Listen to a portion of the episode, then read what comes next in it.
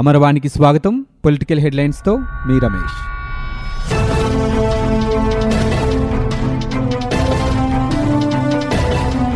పోలవరం ప్రాజెక్టులో అవినీతిని నిరూపించి రాష్ట్ర ప్రభుత్వం రివర్స్ టెండరింగ్కు వెళితే బాగుండేదని భాజపా రాష్ట్ర అధ్యక్షుడు కన్నా లక్ష్మీనారాయణ అన్నారు.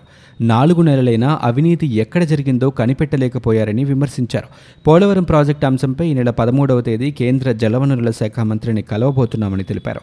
ప్రాజెక్టు పురోగతి, అవినీతి ఆరోపణల గురించి మంత్రికి వివరిస్తామని చెప్పారు.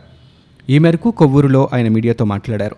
అనంతరం పోలవరం ప్రాజెక్టును సందర్శించేందుకు బయలుదేరారు. ఆయనతో పాటు ఆ పార్టీ నేతలు మాణిక్యాలరావు, అంబికాకృష్ణ కలిసి పోలవరం ప్రాజెక్టు వాస్తవ పరిస్థితులను పరిశీలించనున్నారు. పర్యటన వివరాలను కేంద్ర మంత్రికి అందజేయనున్నారు. మాజీ మంత్రి, తెలుగుదేశం పార్టీ నేత కొల్లు రవీంద్రను మచిలీపట్నం పోలీసులు అరెస్ట్ చేశారు. ఇసుక కృత్రిమ కొరతకు నిరసనగా మచిలీపట్నం కోనేరు సెంటర్ వద్ద ఆయన తలపెట్టిన ముప్పై ఆరు గంటల దీక్షను భగ్నం చేశారు.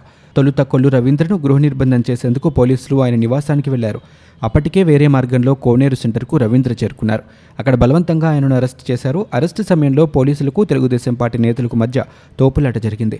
అంతకుముందు ఆయన నిరసన దీక్షకు వెళ్లకుండా కృష్ణా జిల్లా పార్టీ అధ్యక్షుడు బచ్చుల అర్జున్ని పోలీసులు గృహ నిర్బంధం చేశారు.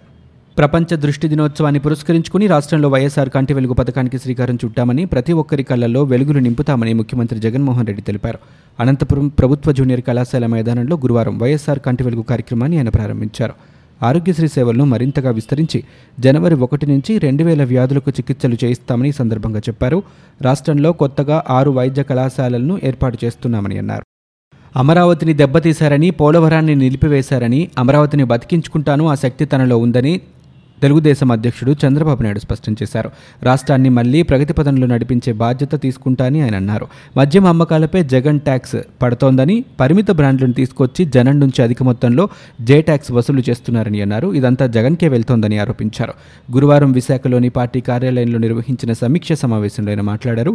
అసెంబ్లీలో తాను గట్టిగా మాట్లాడితే వైఎస్సార్ భయపడేవారని, మా హయాంలోని పథకాలను ఆయన కొనసాగించారని అన్నారు. ప్రస్తుత ప్రభుత్వం దురుద్దేశంతోనే గత పథకాలు, బిల్లులను అడ్డుకుంటుందని ధ్వజమెత్తారు. తెలుగుదేశం హయాంలో తాను తలుచుకుంటే వీధుల్లోకి వచ్చేవాడేమని జగన్ను ప్రశ్నించారు. తెలుగుదేశం పార్టీ కార్యకర్తలు, నాయకులంతా ఒక్కటై పోరాడితే జగన్ పులివెందుల పారిపోవడం ఖాయమన్నారు. నిజాయితీ పరులైన ఐపీఎస్లను తరచూ బదిలీ చేస్తున్నారని ఆరోపించారు.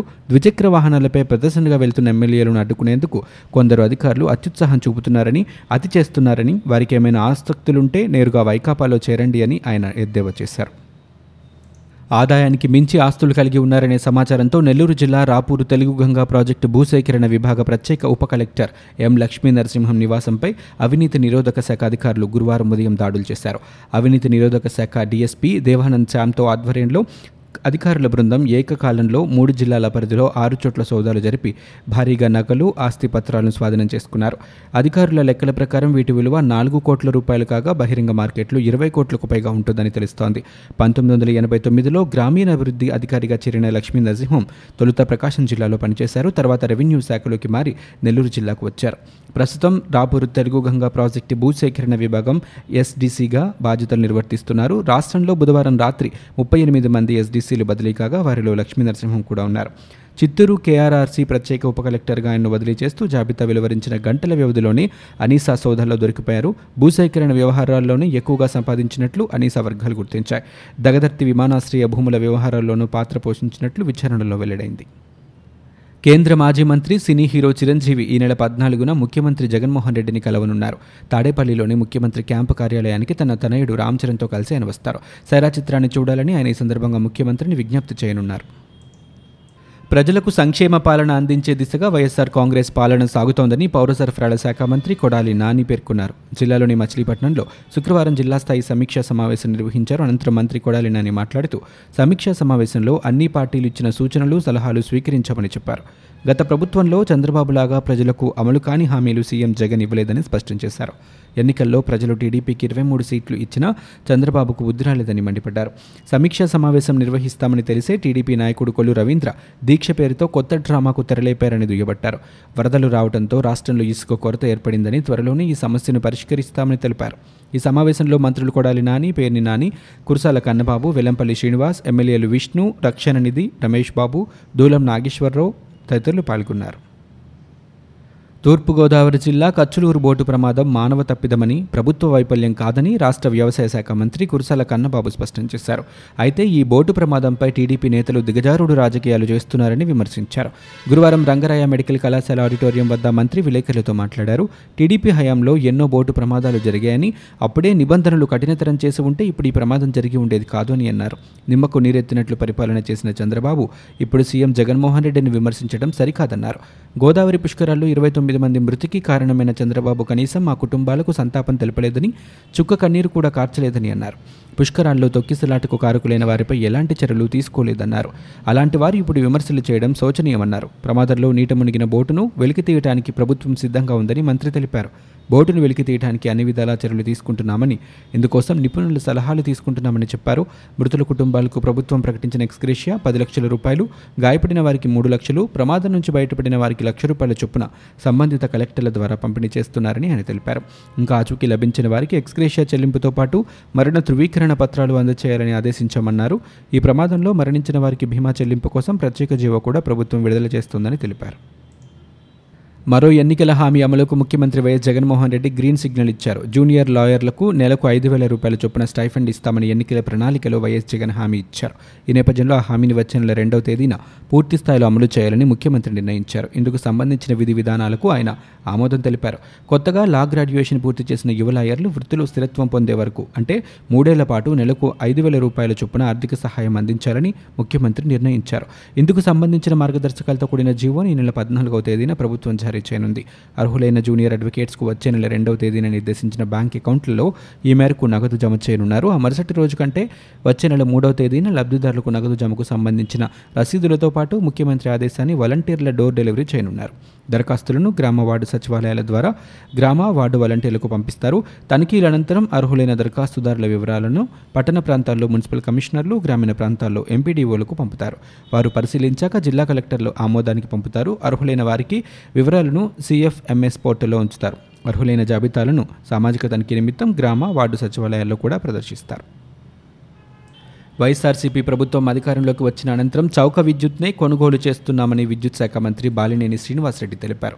ప్రతిపక్ష నేత చంద్రబాబు అవినీతి నిర్వాకాల వల్లే ఎన్టీపీసీకి చెందిన కుడిగి విద్యుత్ను యూనిట్కు పదకొండు రూపాయల అరవై ఎనిమిది పైసల చొప్పున కొనాల్సి వస్తోందని ధ్వజమెత్తారు. చంద్రబాబు అధికారంలో ఉండగా కమిషన్లు ముట్టజెప్పే పవన, సౌర విద్యుత్పత్తి కంపెనీలతో లాలూచి పడటం వల్ల రాష్ట్ర విద్యుత్ సంస్థలు తీవ్రంగా నష్టపోతున్నాయని ఆవేదన వ్యక్తం చేశారు. బాలినేని ఈ మేరకు గురువారం ఒక పత్రికా ప్రకటన కూడా విడుదల చేశారు. కర్ణాటక లోని కుడిగి విద్యుత్ను యూనిట్కు నాలుగు రూపాయల ఎనభై పైసలకి ఇచ్చేలా విద్యుత్ సంస్థలు ఉమ్మడి రాష్ట్ర హయాంలోనే రెండు వేల పది సెప్టెంబర్ ఇరవై మూడున ఒప్పందం చేసుకున్నాయని బాలినేని వివరించారు. ఈ ఒప్పందం ప్రకారమే టీడీపీ సర్కార్ విద్యుత్ తీసుకుని ఉంటే యూనిట్కు నాలుగు రూపాయల ఎనభై పైసలకి లభించేదన్నారు. కానీ కుడిగి విద్యుత్ కేంద్రంలో విద్యుత్ అందుబాటులో ఉన్న గత ప్రభుత్వ హయాంలో ఉద్దేశపూర్వకంగా కొనుగోళ్లను తగ్గించేశారని, మరోవైపు ఎంఓయూలో పేర్కొన్న ప్రకారం స్థిర విద్యుత్ ఛార్జీలు చెల్లించాల్సి వస్తోందని తెలిపారు.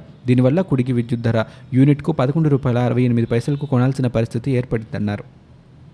ప్రపంచమంతా ఆర్థిక మందగమనంలో ఉంటే భారత్ మాత్రం ఆర్థిక పరంగా అభివృద్ధిలో దూసుకెళ్తోందని, అందుకు ప్రధాని నరేంద్ర మోదీ విధాన నిర్ణయాలే కారణమని బీజేపీ జాతీయ కార్యదర్శి సత్యకుమార్ అన్నారు. కర్నూలు జిల్లాలో గురువారం ఆయన మీడియాతో మాట్లాడారు. బీజేపీ జాతీయ నాయకత్వ ఆదేశాల మేరకు ఈ నెల పదిహేను నుంచి సంకల్ప యాత్రను ప్రారంభిస్తున్నామని వెల్లడించారు. ప్రధానంగా గాంధీ సిద్ధాంతాలను ప్రజల్లోకి తీసుకువెళ్లడానికి ఈ యాత్ర దోహదపడుతుందన్నారు. గాంధీజీ సూచించిన మార్గాన్ని ప్రజలు ఆచరించే విధంగా చేయడం ఈ యాత్ర ముఖ్య ఉద్దేశమని పేర్కొన్నారు. పేదరికం నిర్మూలించడం, అట్టడుగున ఉన్న సామాజిక వర్గాలపై పైకి తీసుకువచ్చే ప్రయత్నం కేంద్ర ప్రభుత్వం లక్ష్యంగా పెట్టుకుందని తెలిపారు. ప్రజల అభ్యున్నతికి ప్రధాని మోదీ ఎన్నో సంక్షేమ పథకాలు చేపట్టారని ఆయన వెల్లడించారు. ప్రభుత్వంలో ఆర్టీసీ విలీన ప్రక్రియపై ప్రభుత్వం కమిటీ ఏర్పాటు చేసింది. రవాణా శాఖ ముఖ్య కార్యదర్శి చైర్మన్గా ఆరుగురు సభ్యులతో కమిటీ ఏర్పాటు చేసింది. విలీన ప్రక్రియలో తొమ్మిది అంశాలపై కమిటీ అధ్యయనం చేసి నివేదిక ఇవ్వనుంది. ప్రజా రవాణా వ్యవస్థ ఏర్పాటుపై కూడా సూచనలు చేయనుంది. విలీనం తర్వాత ఆర్టీసీ బిజినెస్ రూల్స్లో తేవాల్సిన మార్పులు, శాశ్వత, తాత్కాలిక ఉద్యోగుల జీతభత్యాలపై నివేదిక సమర్పించనుంది.